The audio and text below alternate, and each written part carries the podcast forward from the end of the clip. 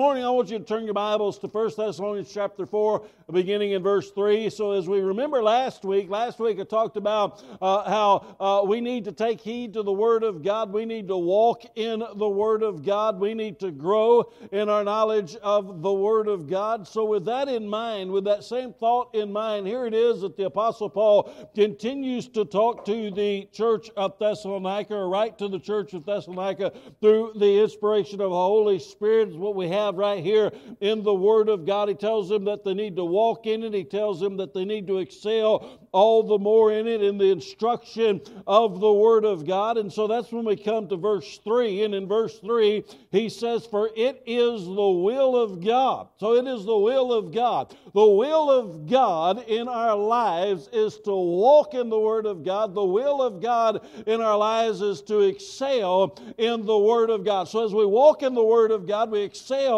in the Word of God. We continue to grow. We continue to be the men and the women that God so desires for us to be. He says this is the will of God uh, for our lives. And so, you know, when we think about the will of God, so often we ask ourselves the question, well, what is the will of God in my life? What's the will of God for, uh, you know, I'm in high school right now, about to graduate from high school. What's the will of God? What college do I need to go to? Do I need to go to a college? Do I need to go to a vocational school? You know, what's what's going to be the direction of my life. So I'm in college, I'm about to graduate from college. So, what kind of job do I need to have within my life? What kind of career field am I going to pursue within my life? Now that I'm in a career field, you know, where do I need to live? Where do I need to buy a house? Where do I need to settle down at? Know, now that I'm in that and I have my job, I have my career field going, uh, who am I going to marry? You know, who am I going to marry within my life? Who's going to be my spouse? Who am I going to spend the rest of my life with and have children with and raise a family with. And so, you know, as you begin to think about those things, those are all very important things as we think about the will of God uh, within our life. You know, I'm a, I'm a Christian, I'm a child of God. Where do I need to go to church at? You know, all of those things are important uh, things that we take into consideration when, we, when we're thinking about the will of God. We're thinking about the direction of God within our life. God, what is your will? Now, none of those things are certain within the Word of God. Nowhere in the Bible uh, does it say that, uh, you know, uh, you, you, you need to do this in your career field, or you need to do, uh, go to this certain school, or you need to go uh, and marry this particular person, right? Nowhere in the Bible does it give you the direct will of God, but in so many other areas of our life, the Bible gives us the absolute will of God in which we have no question about whatsoever. So oftentimes we look at the big picture, and in the big picture, we're thinking about the will of God within the big picture when what we really need to be doing is thinking about the will of God in our everyday small steps. Amen? Because in our everyday small steps, when we're walking out those everyday small steps, that the Word of God is extraordinarily clear about the things that we ought to be doing, the things that we shouldn't be doing. Guess what? The things in the big picture are going to fall into place as well. Amen? Because if you're walking out the will of God and you are excelling all the more in the Word of God and you're walking those things out, you know what? When the big picture things come, God is going to put you where you need to be or keep you away from where you don't need to be. I remember the very first time my wife and I bought a new car. Very first time we bought a new car, there it is. It opened up a witnessing opportunity for us to share the gospel because we went into a side room, and as we went into this side room, we just kind of had a private time of prayer. And we started praying about you know, whether or not God wanted us to buy this particular car. And you know, we're seeking the will of God out for our life. Well, a salesman comes in and he walks in on us praying about this, which then opens up an opportunity for us to begin to share the gospel. He was already a Christian, already a child of God. But you know, when we think about that, every area of our life, we ought to be seeking the will of God uh, in those areas, but that ought to not just be for the big decisions within our life. It ought to be for every single minute step that we take within our life, for every direction, for everything that we do. And so, when we look at this, he says here in verse 3 The Word of God says, For this is the will of God. And so, again, for everything in our lives. We're not always going to know what the will of God is, but he lists three things right here three things that are definitely the will of God, and three things that are undoubtedly the will of God, three things that we ought to be abstaining from, and th- three things that we ought to be doing pertaining to the direct will of God within our life. For this is the will of God, verse 3 your sanctification. Your sanctification is the will of God in your life. There's sanctification. Now, what does it mean to be sanctified? What, what does it mean that I am a, a sanctified human being? Now, first of all, when you become a Christian, the moment you accept Jesus Christ as your Lord and Savior, you are washed in the blood of the Lamb. Amen. You are washed. Your sins are set free. Your sins are removed from you. As far as the east is from the west, your sins are blotted out. You are made white as snow. Every stain of sin has been wiped away from you, uh, from you, therefore you are sanctified. What does that mean? That means that you have been made holy. You are sanctified. You have been made holy. But at the same time, we have a process of sanctification that we go through. And so, therefore, the moment we accept Jesus Christ as our Lord and Savior, we are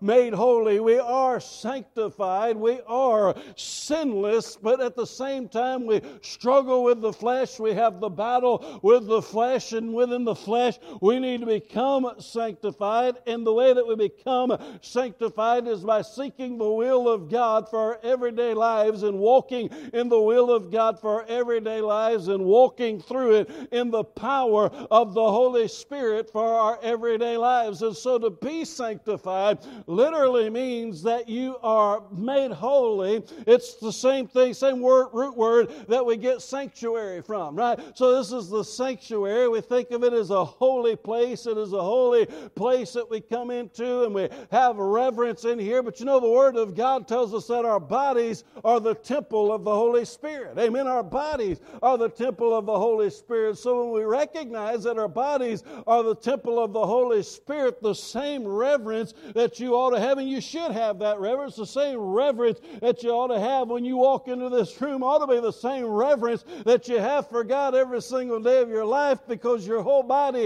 is a temple of the Spirit of God. Therefore, you are that sanctified temple of God. Even though you're not in this building, you're walking about in the midst of the world. But as you're walking about in the midst of the world, you recognize that I am sanctified, I am a child of God. So not only is it to be holy, it also means that you are wholly dedicated and surrendered unto a holy God. Amen? You are holy, but at the same time, you are wholly surrendered and dedicated, entirely surrendered, all the way committed. You're not in this walk half heartedly. You are in this walk 100%. You are dedicated. You are surrendered. You are focused upon God. You are focused upon the things of God. You want the sanctification of God. You have received the sanctification of God once you have been saved, but you continue to walk out that sanctification process as God God continues to remove the fleshly things from your life and to instill within you the godly things within your life, and you grow in that, that ought to be an everyday pursuit. And how do we do that? We do that by walking out the Word of God, living out the Word of God. This is what the Word of God says is right, acceptable, holy, honorable to God. Therefore, I pursue those things within my life. These things over here, these things are the things that God says are, are an abomination. These things that God said are, are wicked. These things are the things that God said are iniquity. They're transgressions or rebellions against God. They're witchcraft. They're, I'm not going to pursue those things. I'm going to abstain from those things within my life. And so, the very first thing that God says right here within the will of God, the, uh, that this is the will of God, your sanctification, that is to abstain. So, the very first thing he says right here, there's something that we need to abstain from. Now, as we look at this, this isn't an exhaustive list that the Apostle Paul is giving here through the Word of God, but this is a particular instance right here that God is saying right here that we need, there's something that we need to abstain from, and that is from sexual immorality. From sexual immorality. Now, when we look in here in the Word of God in the King James, it says fornication. Now, fornication is really what, what fornication is, is sex outside of marriage, but the real word here is, is immorality. Immorality. And so that, that means any type of sexual relationship or anything sexual whatsoever that, that is outside of the will of God. And, and really, that's everything except for a man and a woman being united together in holy matrimony. Anything other than that is ungodly, it's immorality. Amen? And so when we look at this, God's, uh, God's word is saying that you abstain from sexual immorality, that each of you know how to possess his own vessel in sanctification and honor. Now there's that word sanctification again. So, really, when we're beginning to look at this, why do we abstain? We abstain because what we're doing is we are seeking sanctification for our life. We are sanctified, we are washed in the blood of the Lamb, but we want to be more holy. We want to be more godly. We want to have a more intent relationship with Jesus Christ tomorrow and the next day and the next day than I have today. Therefore, I am walking out the will of God. I'm excelling still all all the more in the will of God, not to, not, not, not, not to have a better salvation and not to be more saved, and certainly not to keep my salvation, but that I would be an honorable man or woman of God. Amen? And if you truly love Him, that, that's what your heart is. And so He says there in verse 3 For this is the will of God, your sanctification it says there again in verse 4 that each of you know how to possess his own vessel in sanctification and honor. There's that word sanctification again. Then in verse 7, he says, For God has not called us for the purpose of impurity, but in sanctification. So here he's telling us something that we need to abstain from, but what's the purpose of us abstaining from sexual immorality? Same purpose for us uh, abstaining from other things. The Bible says God hates a liar, He hates a lying tongue. Amen? So we ought to abstain from lying.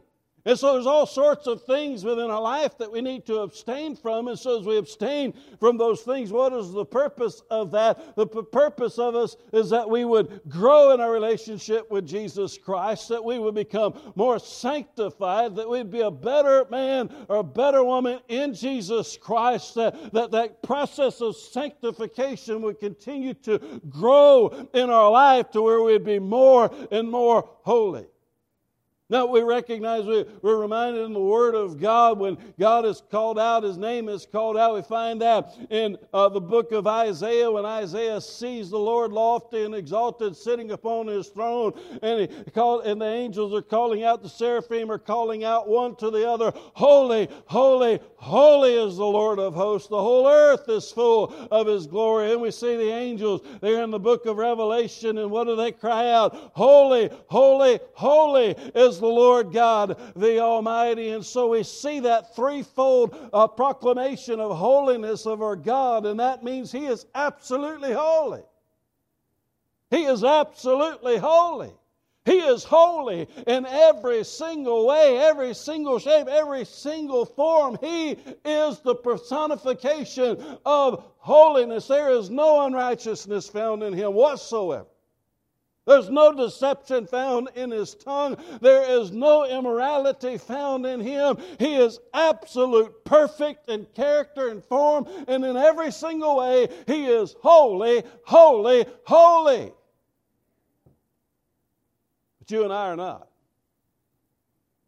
Now, in the spirit and the soul, sin's been wiped away.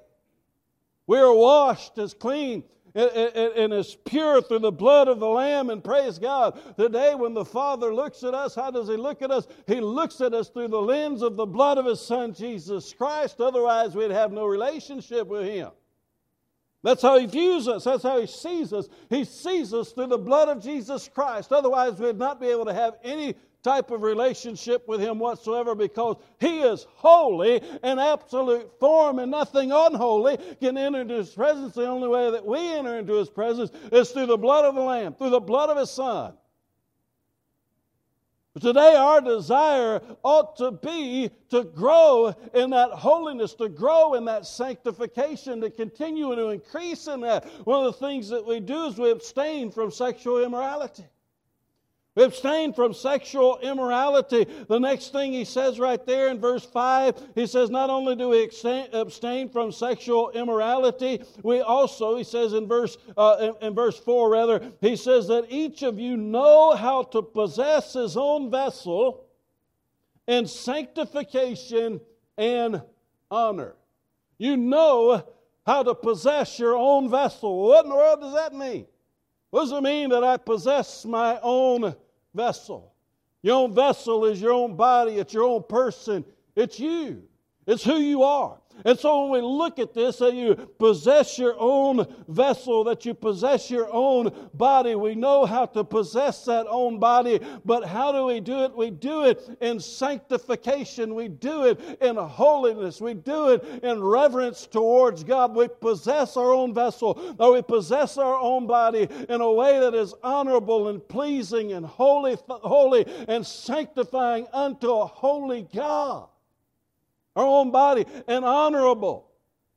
We present ourselves as honorable. So, well, why would I present myself as honorable? I, I am a nobody. I am a nothing. I, I, am just an old wretched sinner, right? We, we're told that all the time. We're nothing but old wretched sinners. Well, friend, guess what? I've got some good news for you. You are an old wretched sinner. You were an old wretched sinner. You've been washed in the blood of the Lamb, and now who are you? You're a child of the Most High King. That's who you are. You're a child of God. You're a child of the Most High. You are an adopted heir in Christ Jesus our Lord. You're a child of God. And as a child of God, guess what we need to do? We need to present our vessels, we need to present our body in honor. We need to present ourselves in such a way that we're not being arrogant about it. We're not being boastful about it because what do we have to be arrogant about? We've done nothing to obtain it. We've done nothing uh, to inherit it. We've done nothing to even deserve it. In fact, we deserve the absolute opposite. Amen? So we're not being boastful and arrogant about it, but this is who I am. I am a child of King. I'm a child of God, and I'm going to present my vessel. I'm going to present my body in a sanctified, holy way that is also honorable, that the world can see and the world will know that I am a child of the King. Not that they would look at me, but they would look at the King. You see, that is the purpose right there. Purpose of the beauty and the splendor of the princess isn't to look at the princess, but to look at the king. Purpose of the honorable uh, uh, presentation of the prince isn't to look at the prince, but to look at the king. To bring him glory. Point people to his majesty. That's what it's all about. Amen. And so when we do that, when we begin to look at that and begin to understand that we present our bodies in this way, we look into the Word of God and, you know, we, we begin to understand it's through that walk. Amen? It's through that walk. It's through that walk that we walk with the Lord every single day, that we have that uh, genuine relationship with the Lord every single day, and we walk with Him and we continue to excel all the more in Him. But we also recognize that it's through the gospel. Uh, after the Apostle Paul wraps up the gospel, he says this in Romans chapter 12, beginning in verse 1. He says, Therefore, I urge you, brethren, by the mercies of God, to present your bodies a living living and holy sacrifice acceptable to God, which is your spiritual service of worship. What do we do? We present our bodies as a holy and acceptable sacrifice unto God. You know, when we begin to think about that, we begin to understand, recognize what it is that God is calling us to do. We also recognize the fact that, you know, we're called is not just presenting our, our, our, our bodies, uh, we're called as presenting ourselves in, in all that we do, in all that we say, in all, uh, every function in which we participate in, everything we do as our vessel. That is the entirety of who we are. Every bit of us should represent God. Amen? Every bit of us should represent God. And so, as we're recognizing that we are representing God in every bit of who we are and in every bit of who, what we are doing, we also recognize the fact that you know, the Bible tells us in Romans chapter 6 and verse 13, it says, Do not go on presenting the members of your body to sin as instruments of unrighteousness, but present yourself to God, those alive from the dead, and the members as instruments of righteousness to God. Because I'm saved. Because I'm born again, because I am bought with the precious blood of the Lamb, because God loved me enough to send His Son down to this earth and die for me. I'm not going to present the members of my body any longer as instruments of sin, but instruments of righteousness.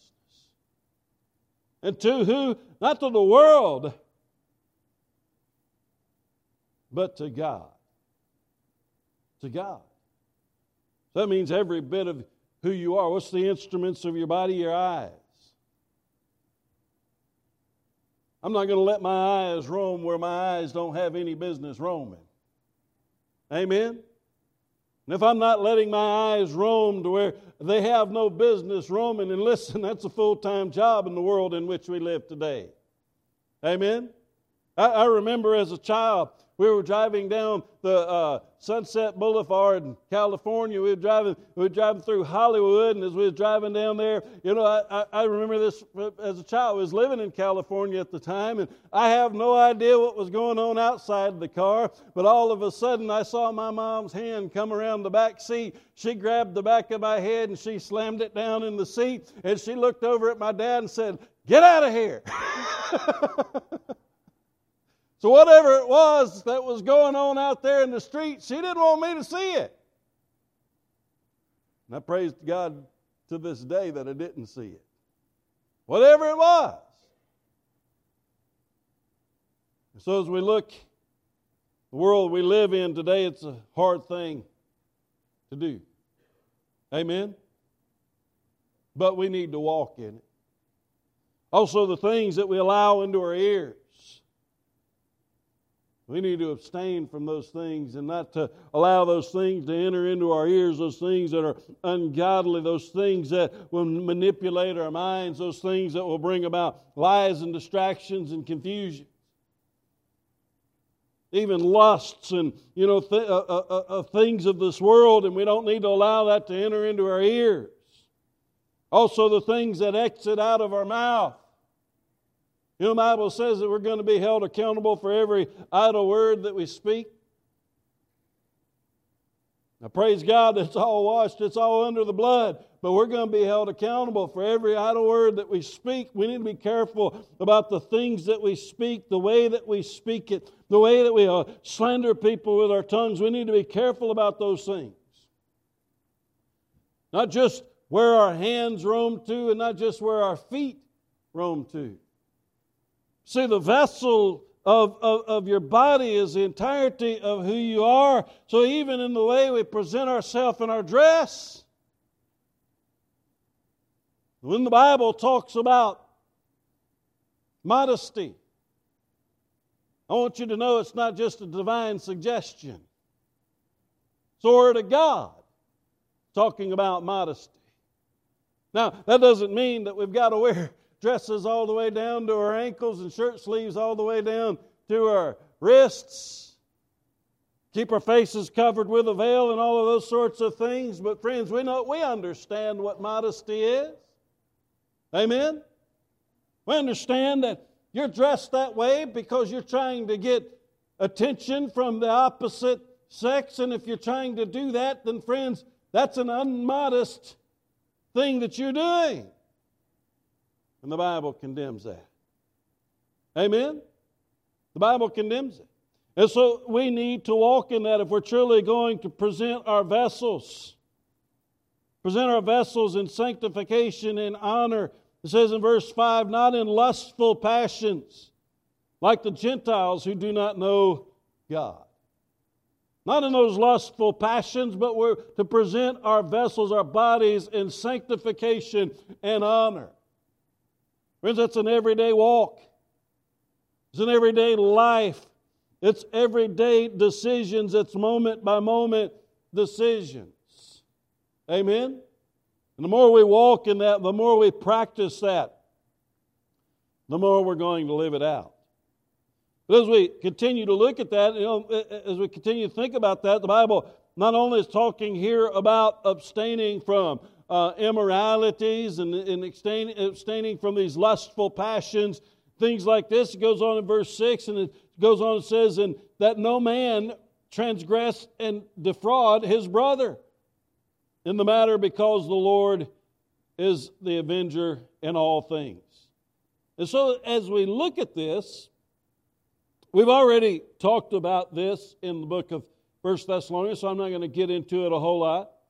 We talked about the great commandment. What is the great commandment? It's to love Lord your God with all your heart, all your mind, all your soul, and love your neighbor as yourself. So we already spent some time dealing with that. We looked there as we look a little bit lower uh, in, in, this text of Scripture, and we look down there in verse 9. And in verse 9, he says, Now as to the love of the brethren, you have no need for anyone to write to you, or your, yourselves are, are taught by God to love one another, for indeed you do not uh, you do practice it towards all of the brethren who are in all of Macedonia, but we urge you, brethren, to excel still more.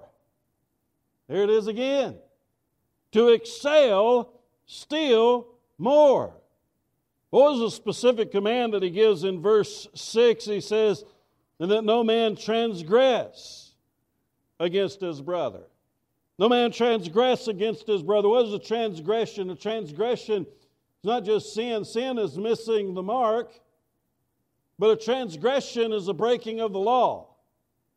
What a transgression is, you have specifically broken the law. You've transgressed against God when you break the law, but you transgress against your brother when you break the law. Who is the brother? That, that's your fellow brother or sister in Christ Jesus. That's who that is. Your brothers and sisters in Christ is the church of Almighty God, and we certainly don't want to transgress anyone. We don't break the law in, in regards to anyone. Who's our neighbor? That's everyone. Amen? But here he's specifically talking about the brethren, the church. And so when we look at this, he says, don't transgress, but he also says, don't defraud his brother in the manner. Now, th- this comes with a warning. It says, Because the Lord is the avenger in all things. Bible tells us, Bible warns us not to seek vengeance on our own because God will take that vengeance. That's serious business. Amen? And, and when you talk about, you, you, you look at defrauding your, your, your brother, you know, I, I've seen pastors. I've known of pastors They've been get caught defrauding the church, stealing, stealing money from the church, and they've been caught. I don't know if pastors going to prison because of that church right over here in Louisiana that uh, I'm not intimately familiar with the church. Just remember seeing it on the news, and it just blew me away that, that, this would take place. Somehow, this particular pastor conned the church into uh, getting the church's uh, building and the church's property put into his own personal name, and then all of a sudden he put it up for sale. I think about, so how does that even happen? How does that even take place? But there's some con artists out there and they're defrauding the brethren. And payday's coming for them. But, friends, we need to take that as serious business that we don't defraud our brothers and sisters in Christ. It's not walking in sanctification. That is not walking in honor. And you better believe that the great avenger God is going to bring about retribution for those who are walking in such things. See, it goes much more than just financial, though. Much more than just defrauding them financially. But backbiting, gossiping, and slandering. And all those things are ways in which we could go about defrauding our brothers and our sisters in Christ. And friend, the man, the woman of God is walking in sanctification, have no business walking down that path. Amen? We have no business walking down that road. We look here in the Word of God, though, what is the purpose in all this? What's, what's the point in this? I can just say I'm sexually pure. Of course, every child of God's heart ought to be desire to be sexually pure. To, to say that I am a sanctified, honor, uh, uh, honorable vessel. Yes, that ought to be every Christian's desire. That ought to be every Christian's heart. That, that ought to be what everyone is to say that I've never defrauded a brother or sister in Christ. That, that's never been who I am. Well, that's just all bragging rights. Amen? Just all bragging rights. It's, like that Pharisee that was looking at that tax gatherer that Jesus told us about in, in Luke chapter 19 when he went into the temple at the hour of prayer. The tax gatherer was praying, Oh God, look at me. All the great wonderful things that I have done. Look at me. And I'm not like that sinner over there. That tax gatherer, he couldn't even lift up his head towards heaven, but just kept beating on his chest and said, Have mercy on me, O God, for I am a sinner. See, one knew who he was and the other one didn't. Amen. Why Jesus said that Pharisee was praying thus to himself. Thus to himself. He wasn't praying to God. We've got two types of folks in the church. You've got the kind of folks that walk it out, they truly do walk it out. They walk it out not for the right reasons, though, because they just want everybody to look at them and say, Oh, what a mighty man, what a mighty woman of God that is. Oh, let's just give them that great big old pat on the back. Look how good and honorable and holy that they are, not realizing how detestable they are in the sight of God because they're doing it all for the purpose of pride. What was the other type? The other type knows they deserve nothing of God. Nothing. Oh, well, let me rephrase it. We do deserve something. We deserve damnation. Amen? But God chooses to give them grace instead. For that reason, that reason alone, they're going to live out a life that's pleasing and honorable to a holy God First of all, God says right here, He says in verse, verse 5, He said, Not in lustful passions like the Gentiles who do not know God. That's not how we live. See, mostly in the church of Thessalonica, mostly those were the folks that were getting saved were Gentiles.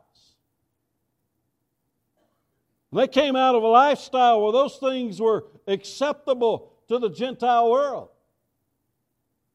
All, all of those ways of immorality, it was very common for them to participate in all of those immoral things, all of those immoral acts, because that's what the Gentile world did. It was a common, everyday part of life to defraud one another because that's what the Gentile world did. And friends, that's what our world today is doing. We live in that pagan world. We live in that pagan society right here, right now, today. That is the world in which we live in. We live in that pagan society that, that thinks nothing of every kind of sexual perversion. And I, and I mean, it, it is just appalling.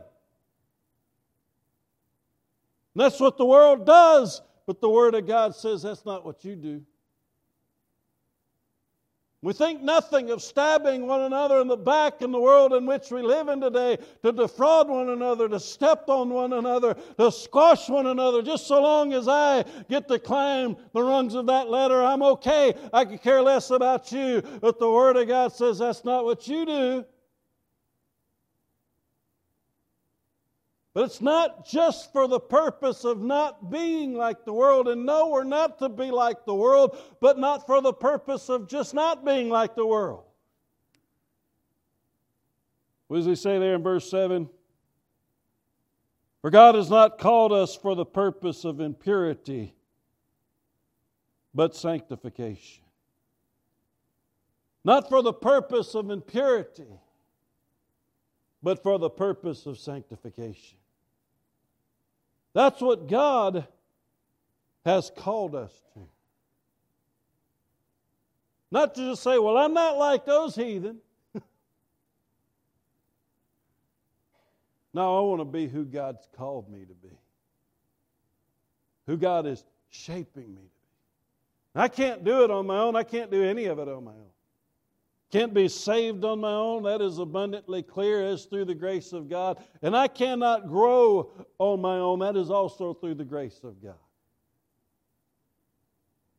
But the more I seek Him, the more I search His Word and say, you know what, that's what God says that I need to abstain from. So to give God honor and glory and be the man or woman of God that God wants me to do, I'm going to walk that out and I'm going to excel all the more for the purpose, not just say, well, so I'm not going to be like the world or, you know, let everybody look at me and see how righteous and holy I am. No, because that's who God's called me to be. Those are the things that God's told me to abstain from. These are the things that God's told me I need to do. So not just about abstaining from things, but God told me there's some things over here. These are things I need to do. These are things I need to chase after. These are things that I need to pursue. So I'm going to get after it wholeheartedly. Why? Because that's what God's called me to. What is God's purpose for your life? I don't know who God wants you to marry. I don't know what God kind of job God wants you to have. I don't know where God wants you to live. People come up to me all the time and say, you know, Brother Rusty, I feel like, you know, God might be calling me this direction or that direction or the other. What do you think about? Well, I can't tell you if God's calling you to do that, but I can tell you if you seek Him, He's going to let you know. But I could also tell you if you're walking out the everyday small steps that He's called you to walk out every day, walking out those little steps when it comes to the big steps, friends, they're going to be much more easy to make. Amen? You're going to know it all the more. That's where God wants me to go. That's what God wants me to do. That's the direction and the path that God wants me to pursue. And you're going to know that you know that you know. Amen? But it starts with those little steps. Are you walking those out today?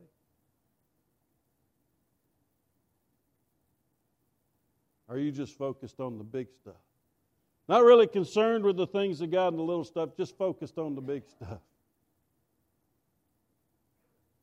Oh, friend, there's a whole lot you're missing out on.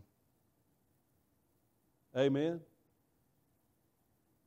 You're missing out on so many blessings. Every day, every moment. Pursue God in those Now, He's got you no matter what. If you're saved, you're saved. You're glory bound. Praise God for it. But it could be a whole lot smoother path from here to there. Doesn't mean everything's always going to be easy. Doesn't mean that you're never going to have problems, trials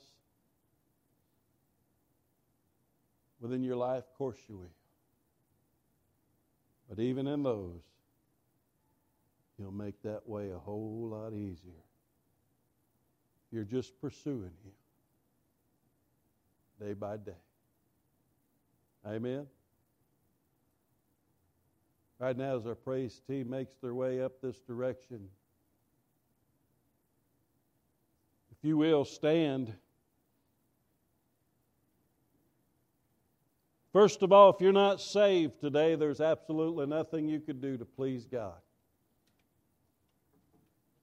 There's not a single solitary thing that you could do to please God if you're not saved. The only thing that will please Him is your repentance, your salvation. Come to know Jesus Christ as your Lord and Savior. So if you're not saved today, then I invite you to come today and accept Jesus Christ as your Lord and as your Savior. Today, would you make that decision? I don't know exactly what to do, Brother Rusty. Well, come on down here. I'll lead you in it. I'll talk to you. All you have to do is place your faith and trust in Jesus to be saved. But I'll talk to you about it. Be more than happy to. Can't get it settled right here this morning. We'll continue to talk about it. Amen. But if you're here, if you're saved, you know you're saved, you know you're born again, all you're focused on is the big picture the things of God and you're not focused on those everyday small steps, friends, come today in repentance. Start seeking Him even in the small things. Those small steps lead to big steps. Those small steps lead to big decisions, or small decisions lead to big decisions. Seek Him in that today. He'll never leave you nor forsake you. How do I know that? Because His Word has given us that promise. You come as God so lead. Would you bow your heads, Christians, praying as we sing? You know, you, the song is just as I am, and that's how He wants you to come this morning, just as you are. You can't make yourself right. You can't get just good enough. You need Jesus to do that this morning. So heads bowed, Christians praying. If you need to move, you move right now, and we'll sing. Just as I am, just as I am without.